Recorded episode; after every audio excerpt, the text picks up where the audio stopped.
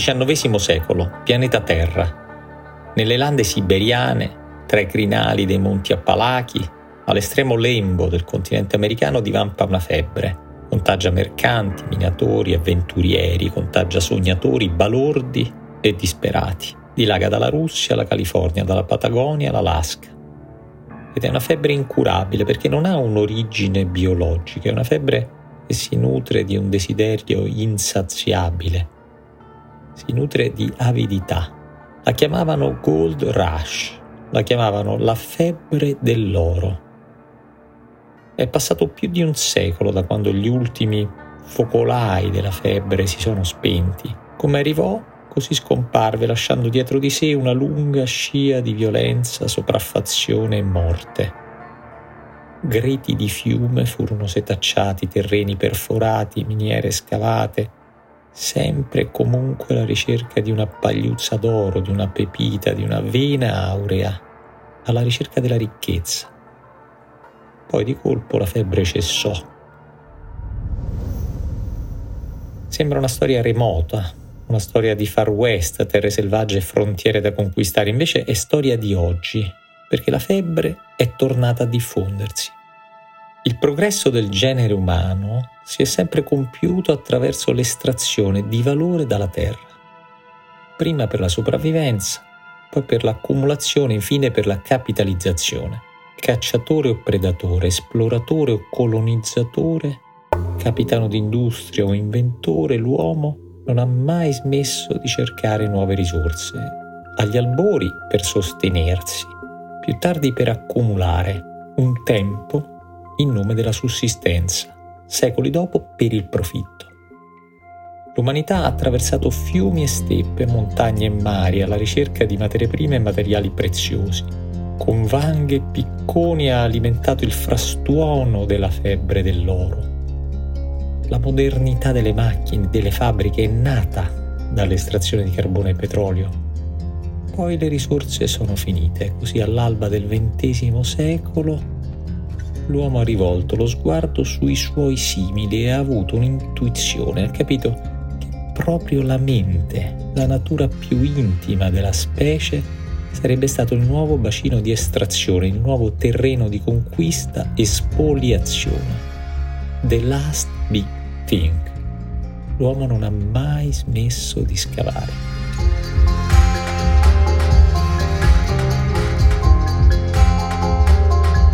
Sono Guido Brera e questo è un podcast di Cora Media. Si chiama Black Box, la scatola nera della finanza.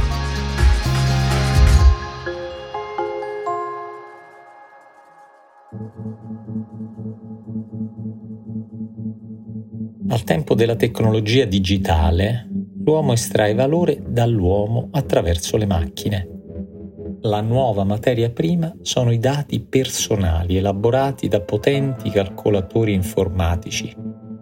Quei dati sono la trasposizione algoritmica di azioni, movimenti, comportamenti, emozioni e desideri.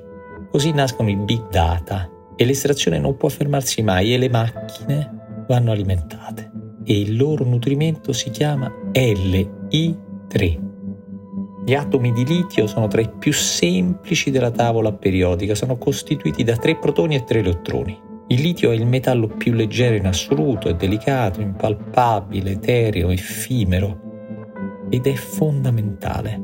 Il litio è il cuore pulsante delle batterie, è il motore immobile che alimenta cellulari, computer, veicoli elettrici, device di ogni tipo, muove le macchine, quindi governa le meccaniche del mondo nell'età del digitale. Ma non c'è solo il litio, c'è anche il cobalto e per il cobalto si muore di fame, fatica, miseria, malattia, soprattutto nelle miniere dell'Africa. Per il litio invece si muore nelle saline del Sud America, si muore per alimentare le macchine. Il litio non è il petrolio del XXI secolo, no, è di più, è molto di più. Il litio non è una risorsa, è la risorsa. Metallo leggero che scatena guerre, instaura o rovescia dittature, ribalta equilibri economici e geopolitici. Cile, Argentina e Bolivia formano il triangolo del litio.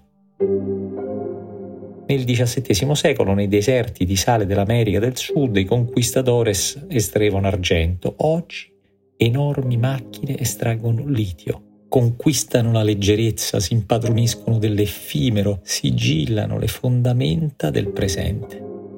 Ce lo ricorda Elon Musk in un tweet del 2020, poi cancellato. Prima una semplice considerazione sulle mosse economiche di Donald Trump, che ai tempi era presidente degli Stati Uniti. Dopo la risposta dal tono provocatorio al commento di un utente che lo invitava a organizzare un golpe in Bolivia per impadronirsi del litio. Faremo colpi di Stato dove e quando ne avremo bisogno, scriveva Musk.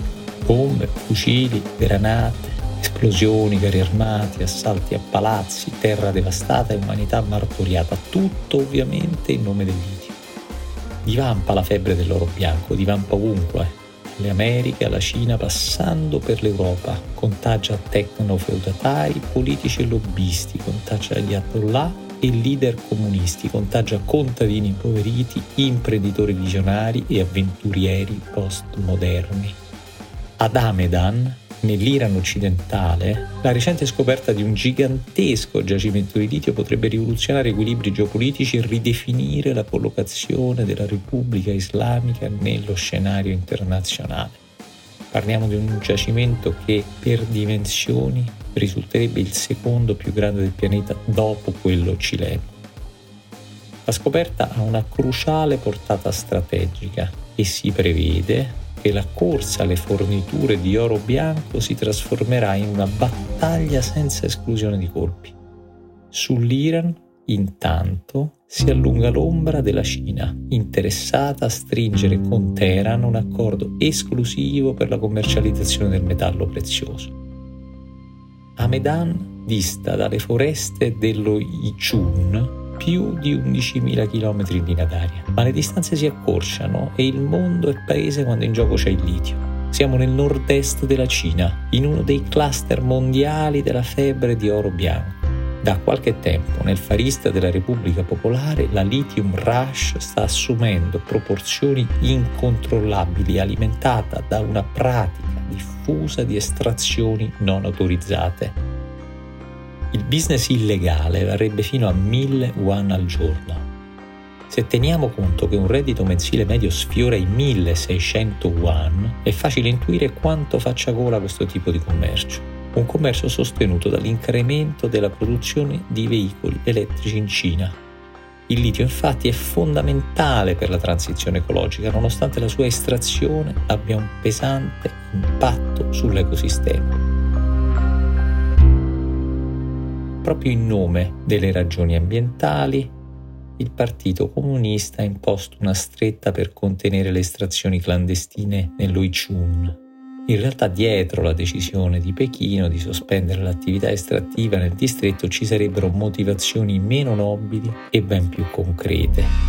Ad esempio, quella di non disperdere una risorsa strategica per l'interesse nazionale.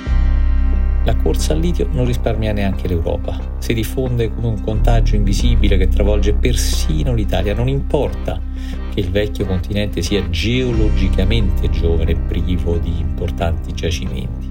Si cerca ovunque, si scava ovunque la temperatura sale, si mappano le aree potenzialmente interessanti, per esempio quella al confine tra la Toscana e il Lazio, in una zona vulcanica che si estende dal Monte Amiata fino ai Campi Flegrei, una zona sotto cui scorrerebbero importanti falde d'acqua calda ricche di litio.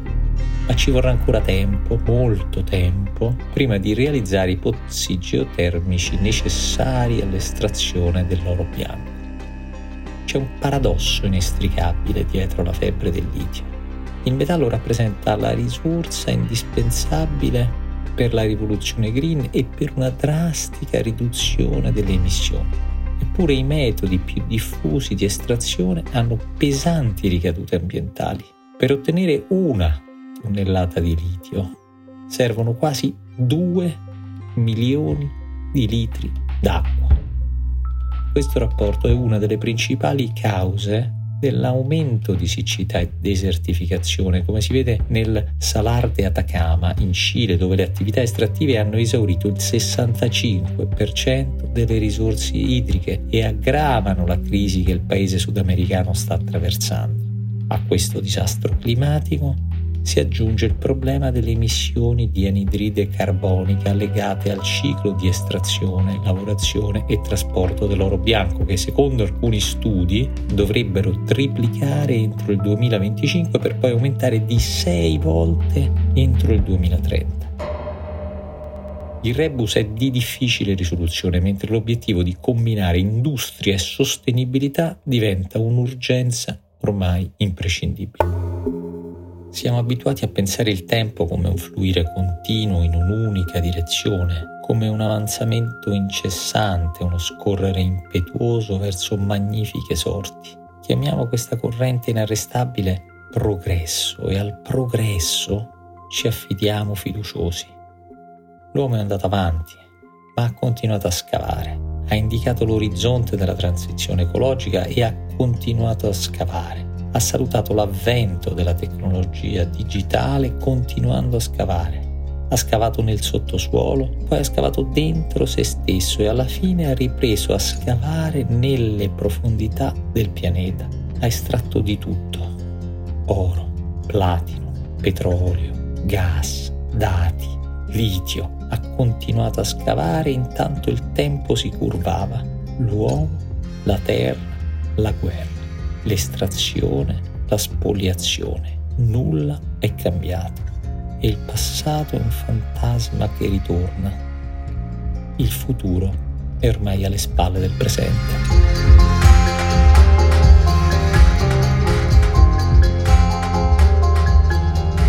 Black Box, la scatola nera della finanza è un podcast di Cora Media scritto da Guido Brera con i diavoli. La cura editoriale è di Francesca Milano. La sigla e il sound design sono di Luca Micheli. Il producer è Alex Peverengo. Il fonico di studio è Emanuele Moscatelli.